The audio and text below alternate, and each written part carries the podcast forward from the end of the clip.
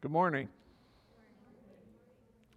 So, yesterday I woke up really expecting a great day of just uh, relaxing.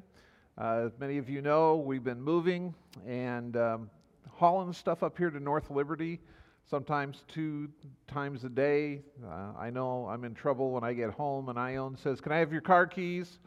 Which means that she has boxes stacked in the garage, and I hear the garage door go up, and I'm like, you know, selfishly in my heart, if she's going to do that, then she can just load those boxes by herself. And then God touches my heart and says, Now, what kind of husband are you?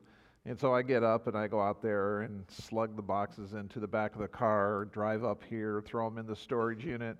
Or we go to the stuff and there's just boxes upon boxes. If I never see another box again, it will be way too soon. But I, we were done right? I mean, Friday morning, the guy came over, took photos of the house, ready to list, and the house looks like it hasn't looked since the day we moved in. It's just beautiful. Uh, maybe better said, it's just empty. You know, only things are in there are things that uh, my wife has calculated would attract a buyer. So Saturday morning, I'm thinking, yes, this is awesome. We are done, and we can just sit here and relax and of course, at 9 in the morning, Rich Hatch, my realtor, calls me and says, Hey, have you seen this uh, property? And all of a sudden, we're moving, and Ione is crying. And I said, What is going on? And she says, I was praying that God would just call us the day after the photos, and a house would be ready and perfect for us. And I said, You realize today is the first day of college football. you prayed this behind my back. This will not be forgiven ever. So we spent the day running around yesterday, going back and forth, and you know, praise the Lord for Rich because he did find us a place that we liked. We put a bid in. Uh, we're waiting to see what happens, but it was uh, well into the middle of the afternoon before I was able to actually watch some football. Which, you know, for some of us, like Maria, that's not a bad thing. I mean, it would have been okay if she had missed most of that game, but you know, I don't have any room to speak as a Nebraska fan. I just kind of keep quiet, don't draw attention to myself, hoping that you guys don't notice, because as long as Iowa's winning, life is miserable for the rest of us.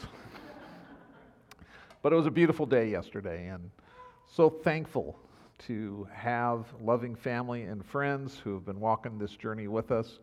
And I am just so looking forward to this morning. Uh, this subject of what is a disciple. My goodness, that is just like one of my favorite uh, topics to talk on.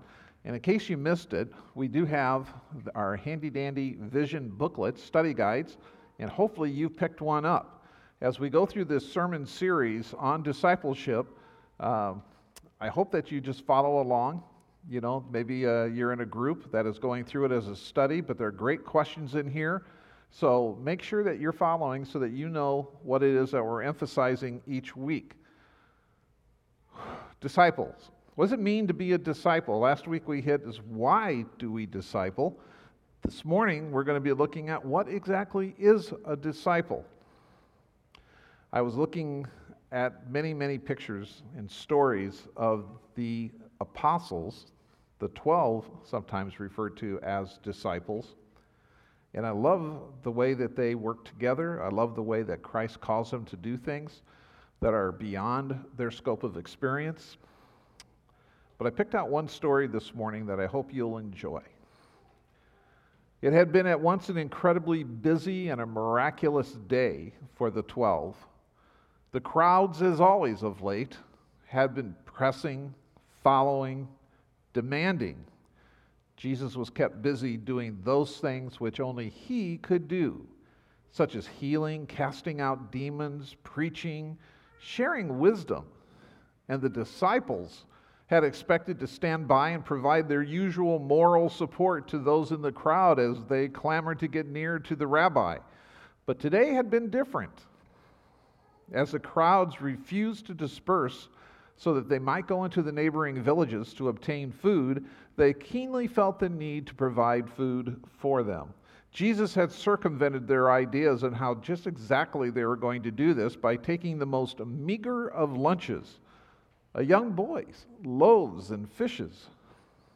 And somehow it multiplied into baskets and baskets of food. No matter how much was distributed to the crowds, the baskets never seemed to empty.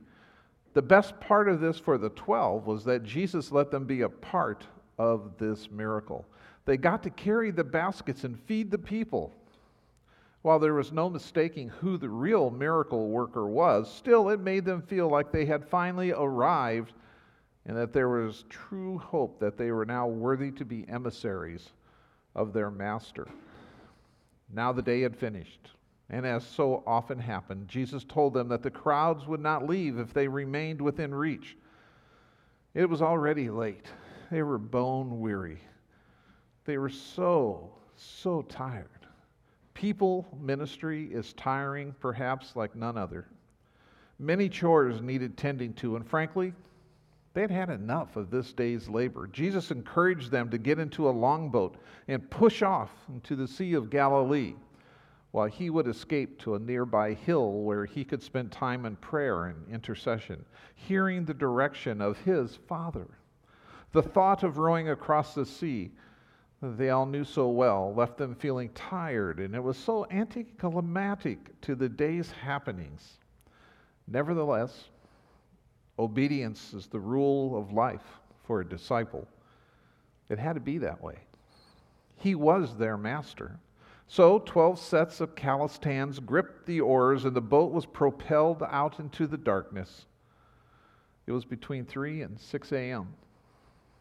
On the horizon, they noticed that the sky was lighting up with occasional flashes of an approaching storm. Still, these men were used to the capricious nature of the sea that provided them with a living in their prior calling. Each man's back was repeatedly stretched and contracted as they harmoniously rowed that heavy boat through the ever growing swales. Water was being thrown in their faces, which served to chase the sleep from their eyes, and yet not enough to keep them from mulling over the day's events in their minds. Perhaps for this reason, they are to be forgiven for not paying as close attention to the weather as they should have. The gospel says that between this time in the morning when the storm first broke upon them, with a ferocious wind, with slashing lightning and sheets of rain pounding them, that they were awakened from their previous reverie and they instinctively knew that they were in danger. The Sea of Galilee could be very unforgiving the narrow valley of water, a mere six miles from shore to shore, and yet they were rowing the boat in a diagonal direction, which just added to the length, making the trip just that much longer. Peter, as always vocal and emotional, yelled for them to pull harder and quicken the pace of their oars.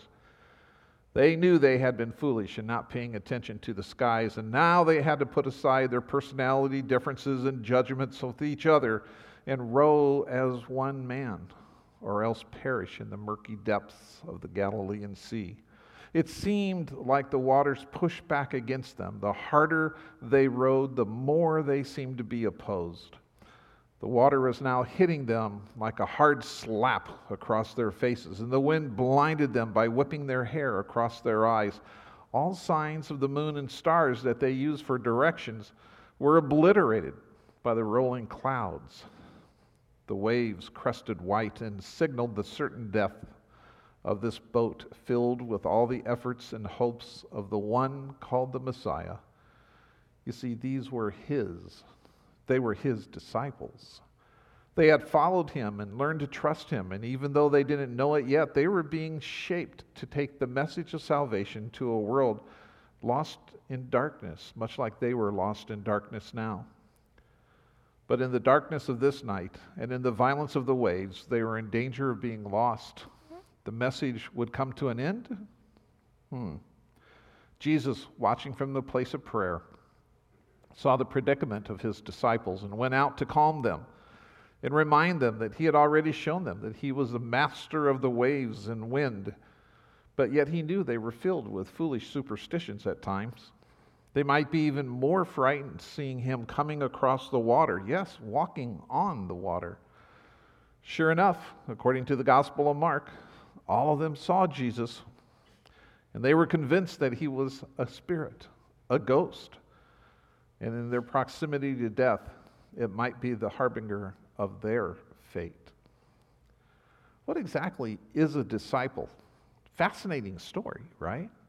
When we think of being disciple, creating disciples, we very rarely think about what it really means to be a disciple, to work in unison, to pull on oars, to put up with people, to have to get along with others that we can't escape to our comfortable homes and our own individualistic lifestyles. We have to cooperate. And the world is against us, nature is against us.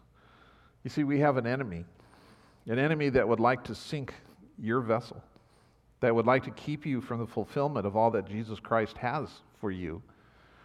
To be a disciple is to enter into spiritual warfare. It's to enter into unknown waters. It's to roll in the darkness. It's hard. What is a disciple? How do we get to that place where we can be tested in such a way? Well, there are some things that we need to consider this morning. What is that disciple? A disciple, first of all, is a faithful person. Disciple is a Christian who has already demonstrated the ability to obey and follow the teachings and lifestyles of Jesus Christ. Now, you might be thinking this morning, well, anybody who becomes a believer is a disciple. And that's arguable. Uh, theologically possible, truth, maybe. But the way that the scriptures, especially the way the gospel uses the idea of disciple, is it's a calling. It's a step above. It's, it's part of what is the expected progress of anyone who claims to know Jesus Christ as their Lord and Savior. I want to be a disciple. Well, it's not enough to just be someone who walked an aisle, raised a hand, said amen, when someone said it's time to give your life to Christ. I prayed the sinner's prayer. That makes me a disciple. No, that makes you a novice in spirituality. That makes you someone who's willing to take that first step, not the only step. To be a disciple, wow, Jesus gives us ample demonstrations throughout the Gospels of calling people, and saying, hey, come join me. Come and follow me. That makes you a disciple. We, we read stories that there were probably some 120 disciples in the time of Jesus. People who were set aside, people who had willingly came into training to learn how to be faithful, to take those next steps. Jesus is the greatest disciple maker ever. And yet, over time, he winnowed down those numbers 120. Oh, let's send 70 out to the villages. They can cast out demons. They can speak the truth. They can tell the people that the Messiah is here. Well, that may be too many yet. Let's, let's go down to 12. 12 men that will take the message after I'm gone. And we see this in the book of Acts. These disciples, these disciples had a special anointing, a special calling. They were going to go out and speak to the countryside, speak to the world. And even of those 12, one couldn't make it, did he? So, what makes that disciple? Well, first of all, like I said, you have to be faithful. Nothing is more important in choosing someone to disciple than finding someone who is willing to give their all to Christ. I love this story from Matthew chapter 19, verses 16 through 20, and it says, Behold, a man came up to him, that is Jesus, saying, Teacher, what good deed must I do to have eternal life? And he said to him, Why do you ask me about what is good? There's only one who is good. If you would enter life, keep the commandments. Oh, the young man was so satisfied with himself. He said, Wow, well, exactly which commandments are you talking about? And Jesus says, Well, let's just take a little running start at this. And we have just gone through the Ten Commandments ourselves, so we should be familiar with these. Uh, you shall not murder. Check. You shall not commit adultery. Got it. You shall not steal. Never have. You shall not bear false witness. Not sure if I know what that means, but I don't think I've done that. Honor your father and mother. I've done that one too. And you shall love your neighbor as yourself. Oh, the young man said to himself, All these things I have kept. Now, what do I still lack to be a disciple? Did you catch that? Hmm. Being a disciple doesn't just mean by being faithful that you're keeping the commandments. Let that sink in. Well, I, I thought it did. I came out of seminary, Dallas Seminary, four years. You know, that's nine cumulative years of studying theology and doctrine, 11 years teaching and studying Greek, Hebrew, Latin. I know the Word of God. My friend called me and said, Do you want to go with me on a weekend trip and we're going to study discipleship? And I said, What? You foolish one. I've been to seminary. I know what discipleship is. And he says, What is it? And I just said, kind of like what this young man did. Well, it's someone who knows Christ as his Savior. It's someone who's living the right life and keeping those commandments and is willing to subject himself to what Jesus asks of him. And my friend said, You know, I, there's got to be something more. There has to be something more. Across our country, there are just tens of thousands, maybe hundreds of thousands of people who claim to be disciples of Christ because they haven't done the big sins. Is that really all there is? Well, when the young man said to Jesus, Well, all these I have kept, what do I still lack? Jesus was ready with an answer. Jesus says to him, If you would be perfect, and perfect, by the way, here does not mean sinless. It's not an idealistic thought, you know, someday you can be perfect. The word in the original here means if you've reached the end, you've gone to the goal. You, you saw it, you went that way, and now you've arrived. If you want that to be true of you, here's what I tell you. And you know this story. He says, Go, sell what you possess and give to the poor, and you will have treasure in heaven. What? Someone changed the game rules. Someone changed this up to the point where now I've got to get rid of everything that I have? I have to sell my Buick. I have to give up my house. Jesus says, Come, follow me. The response was almost predictable, wasn't it? When the young man heard this, he went away sorrowful, for he had great possessions.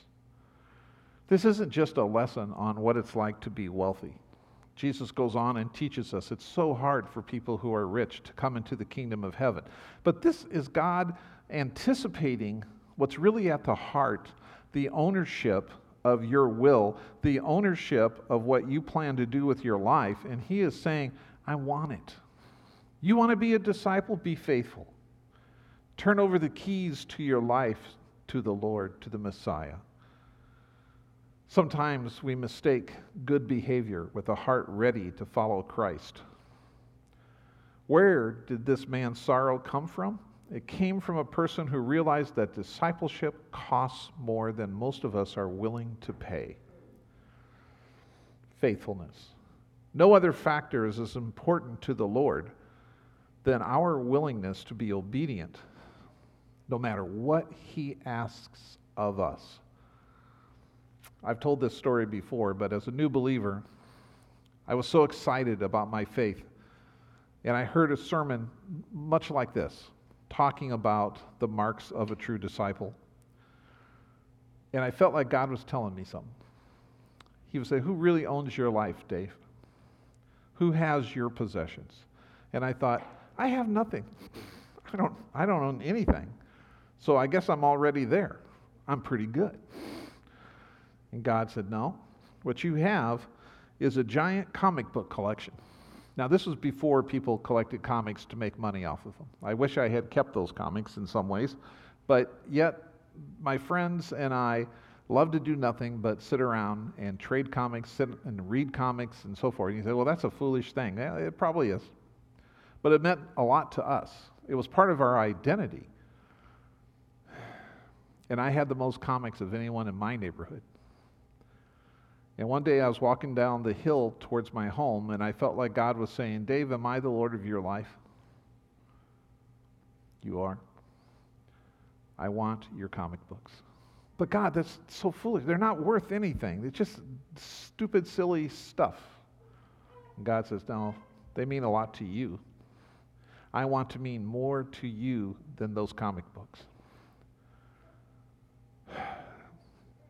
So after a night of wrestling with him, I lost, and I took all those comic books, packed them in my car, drove up the hill to my friend Bob's house, and I came to his door, and I just knocked on his door, and I could hardly talk. It just it was such a strain, such such agony I was in.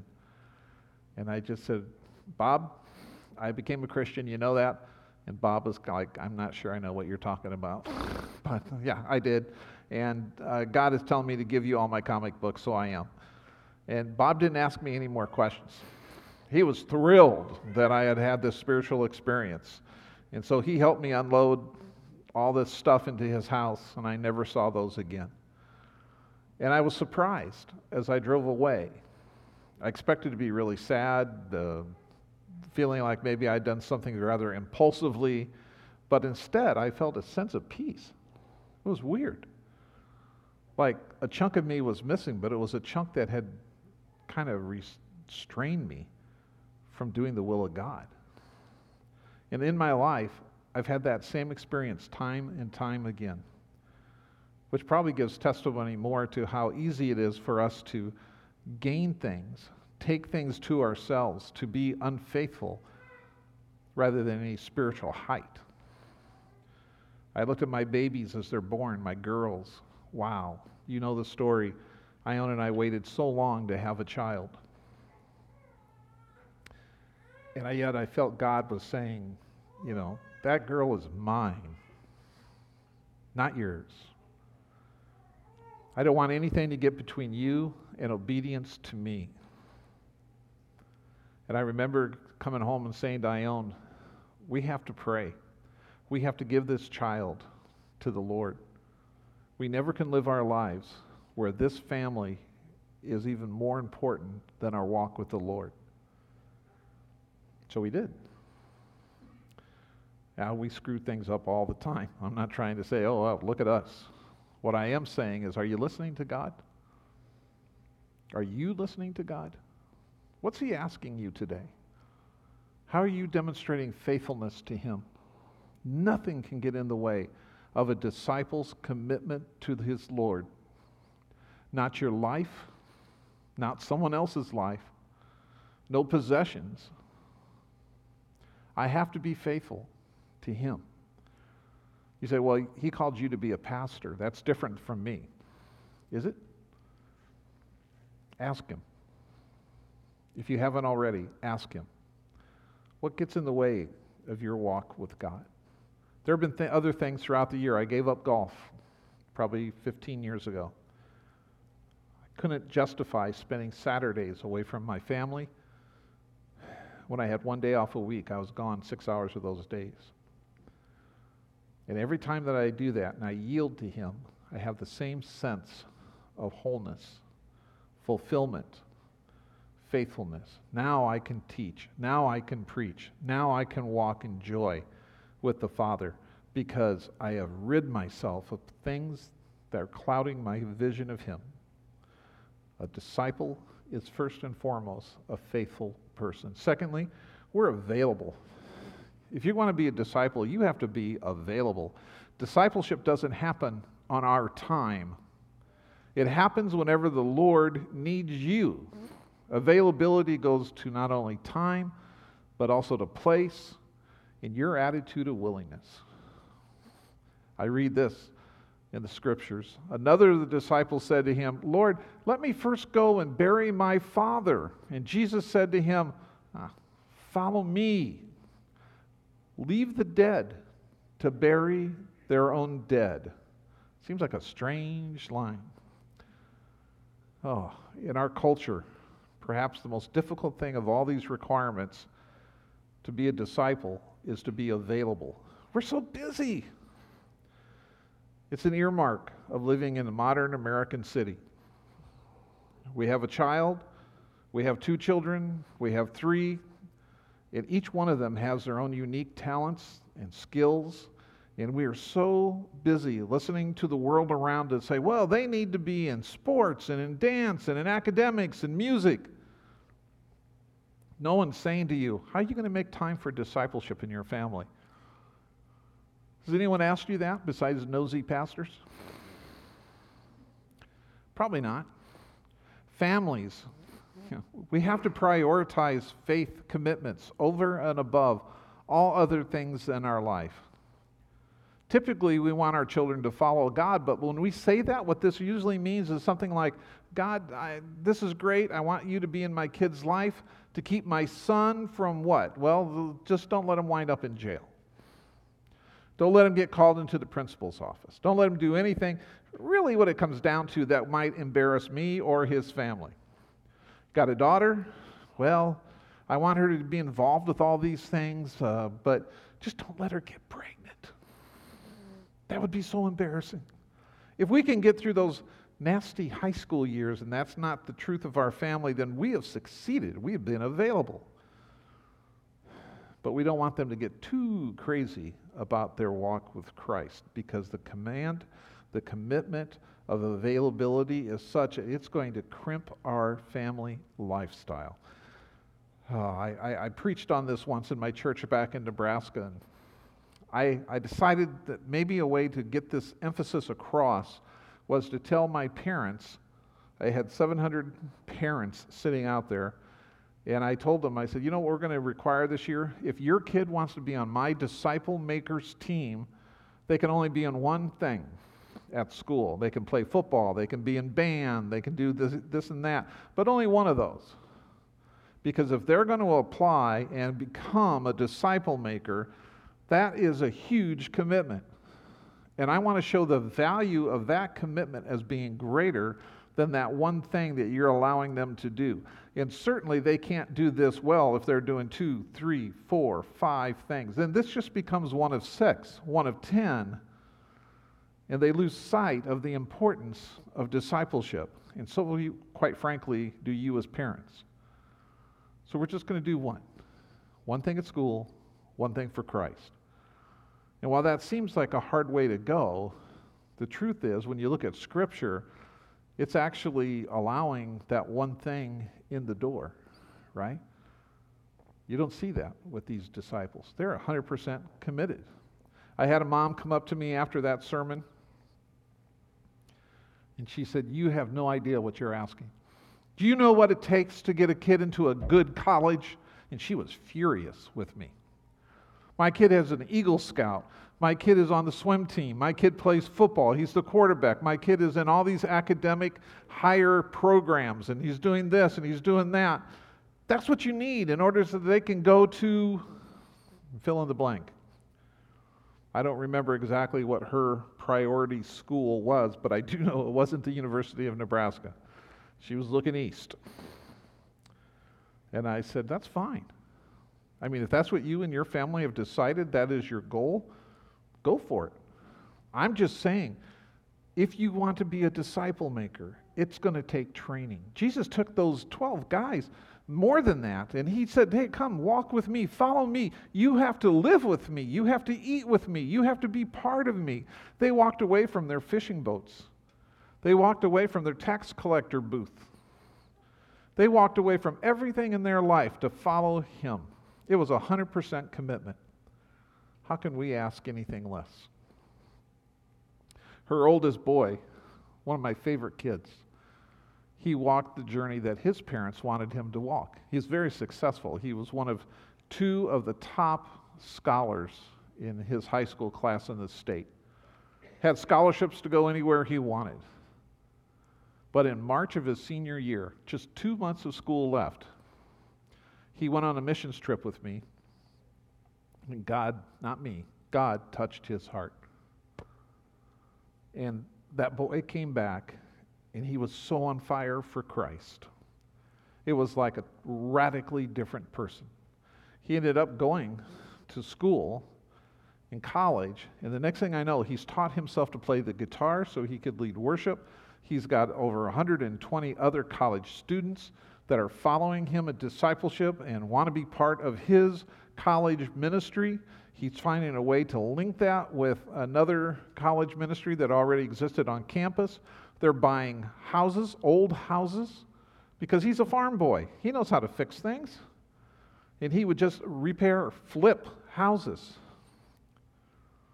And then the guys that he was discipling would live together.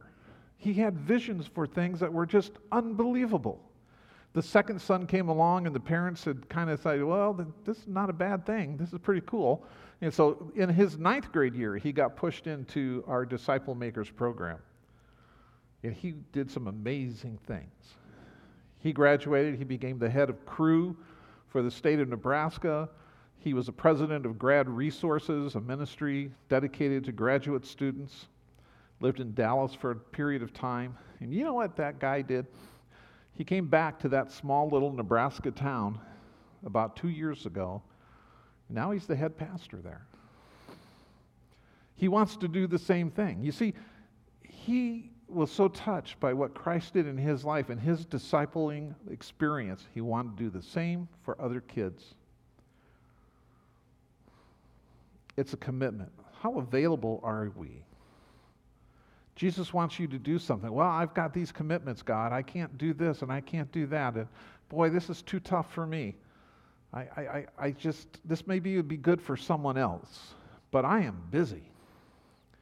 I go to work six in the morning and I don't get home till eight. I, I candidated at a church in Chicago. Very, very busy church. A lot of uh, people making serious amounts of money. And the pastor asked me, he said, oh, this, this position was for pastor of adult education. And he was like, How are you going to reach these men? I'm having a dickens of a time. They leave on the trains to go into downtown Chicago early in the morning. They don't get back till 7 or 8. They do this five days minimum a week, sometimes six. They barely have time to be with their families. And now you're going to call them to come to a Bible study. How's that going to happen? It's Not my problem, was my answer. They have to answer before Christ. You have to be available to Him. It's not my job to figure out when you're going to make time to let God disciple you. You have to figure that out. I'm just, when you're ready, I'm ready. Let's go. He didn't like my answer. I don't work there. That's right. I mean, we have to think about that. Third thing that we're asked to be is teachable. A disciple needs to be teachable. You don't know the answers to everything. I don't either. You can't possibly fathom the mind of God. We just need to listen and, to, and obey, right?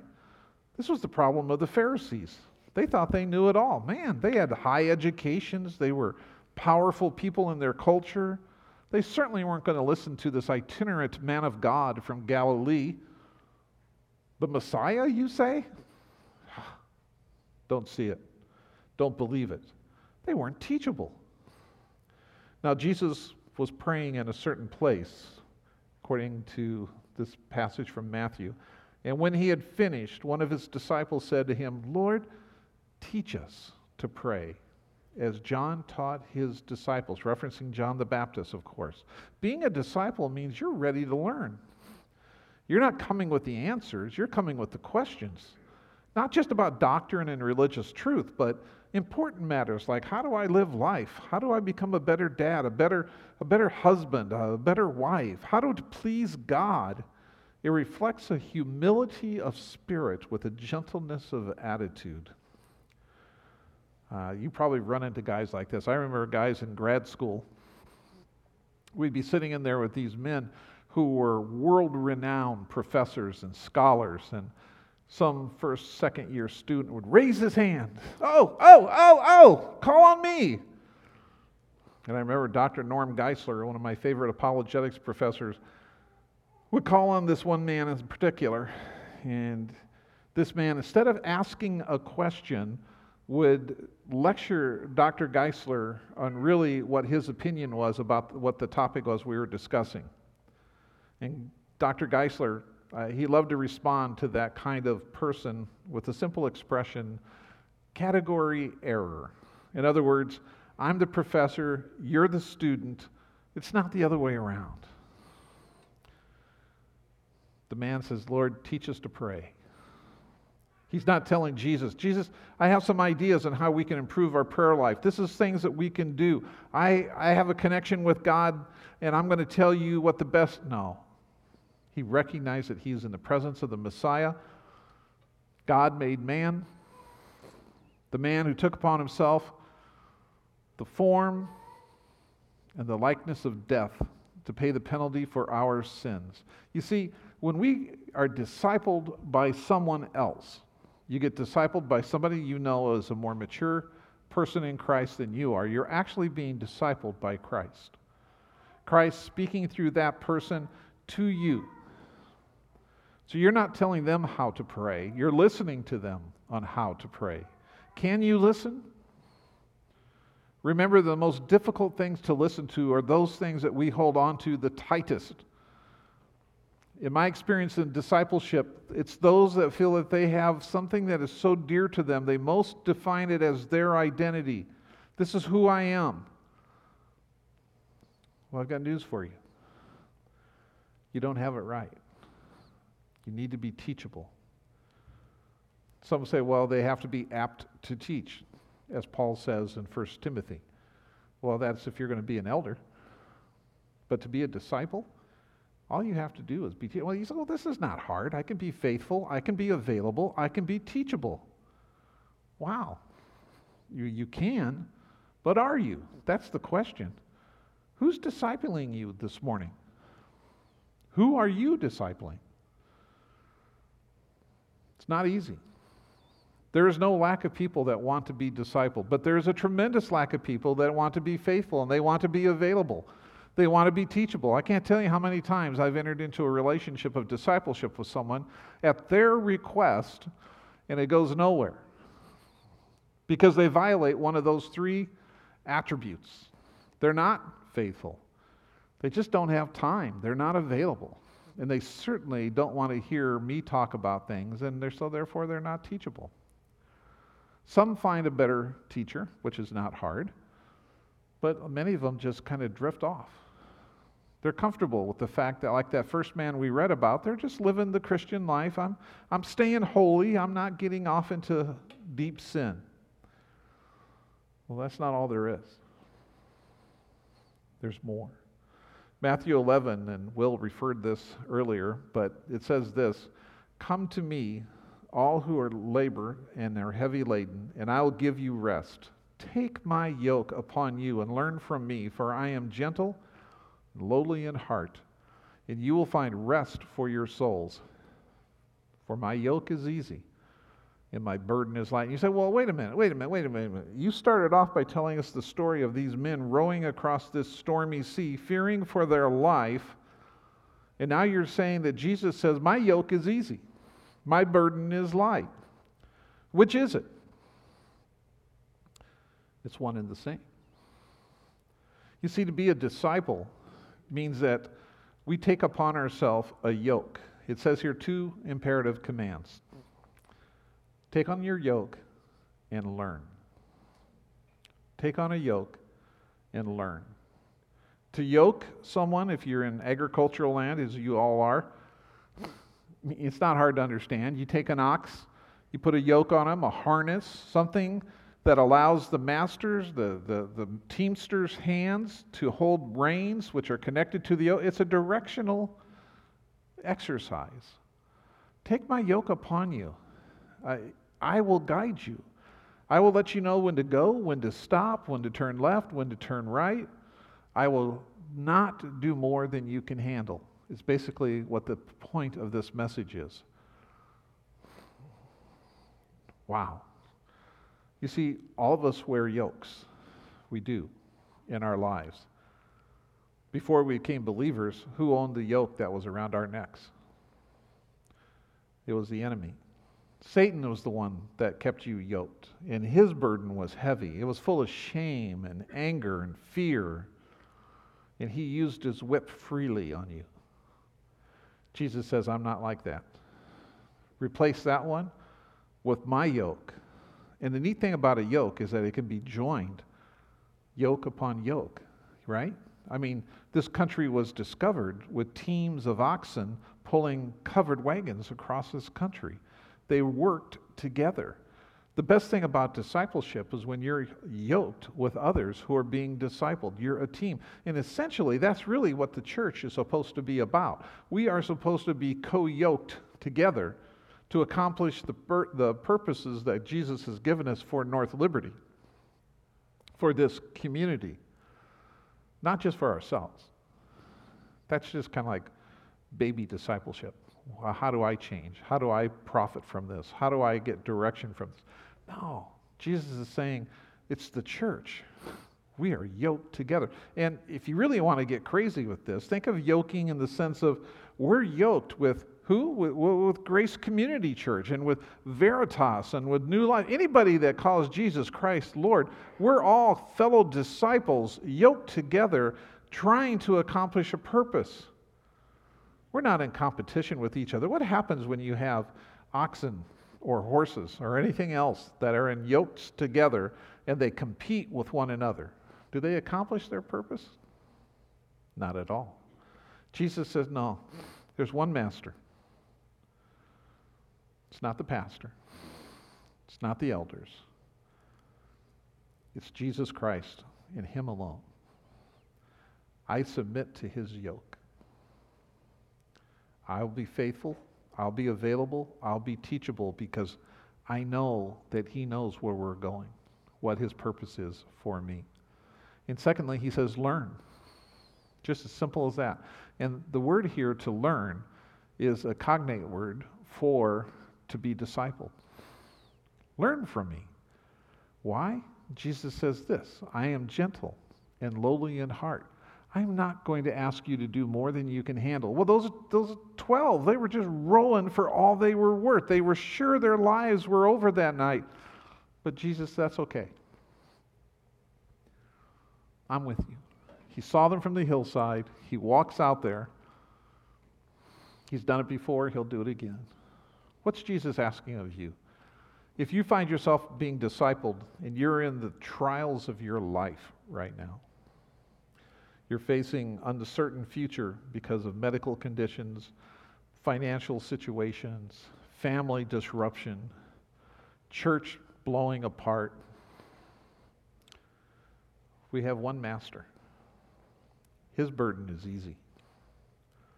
What we're pulling is we're pulling the Great Commission behind us. We're pulling the purpose that Jesus has given us.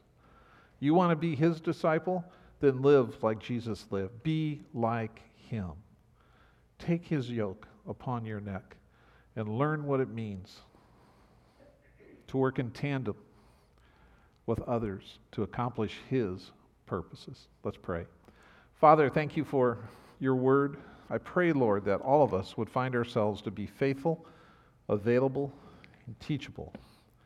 My Lord, we want to learn from you. We want to learn through those whom you've placed around us who are more mature in Christ than we are. We desire to be discipled. We don't want it to stop just with simply conversion. And Father, we want to get to the point where we may disciple others. May this church be strong and healthy. May we be disciplers. May we be those who are pulling the burden that your Son Jesus Christ carried himself that we imitate by reaching those who are lost in this community and by encouraging those, Father, who need that encouragement in this church. Help us to walk together. In Jesus' name, amen.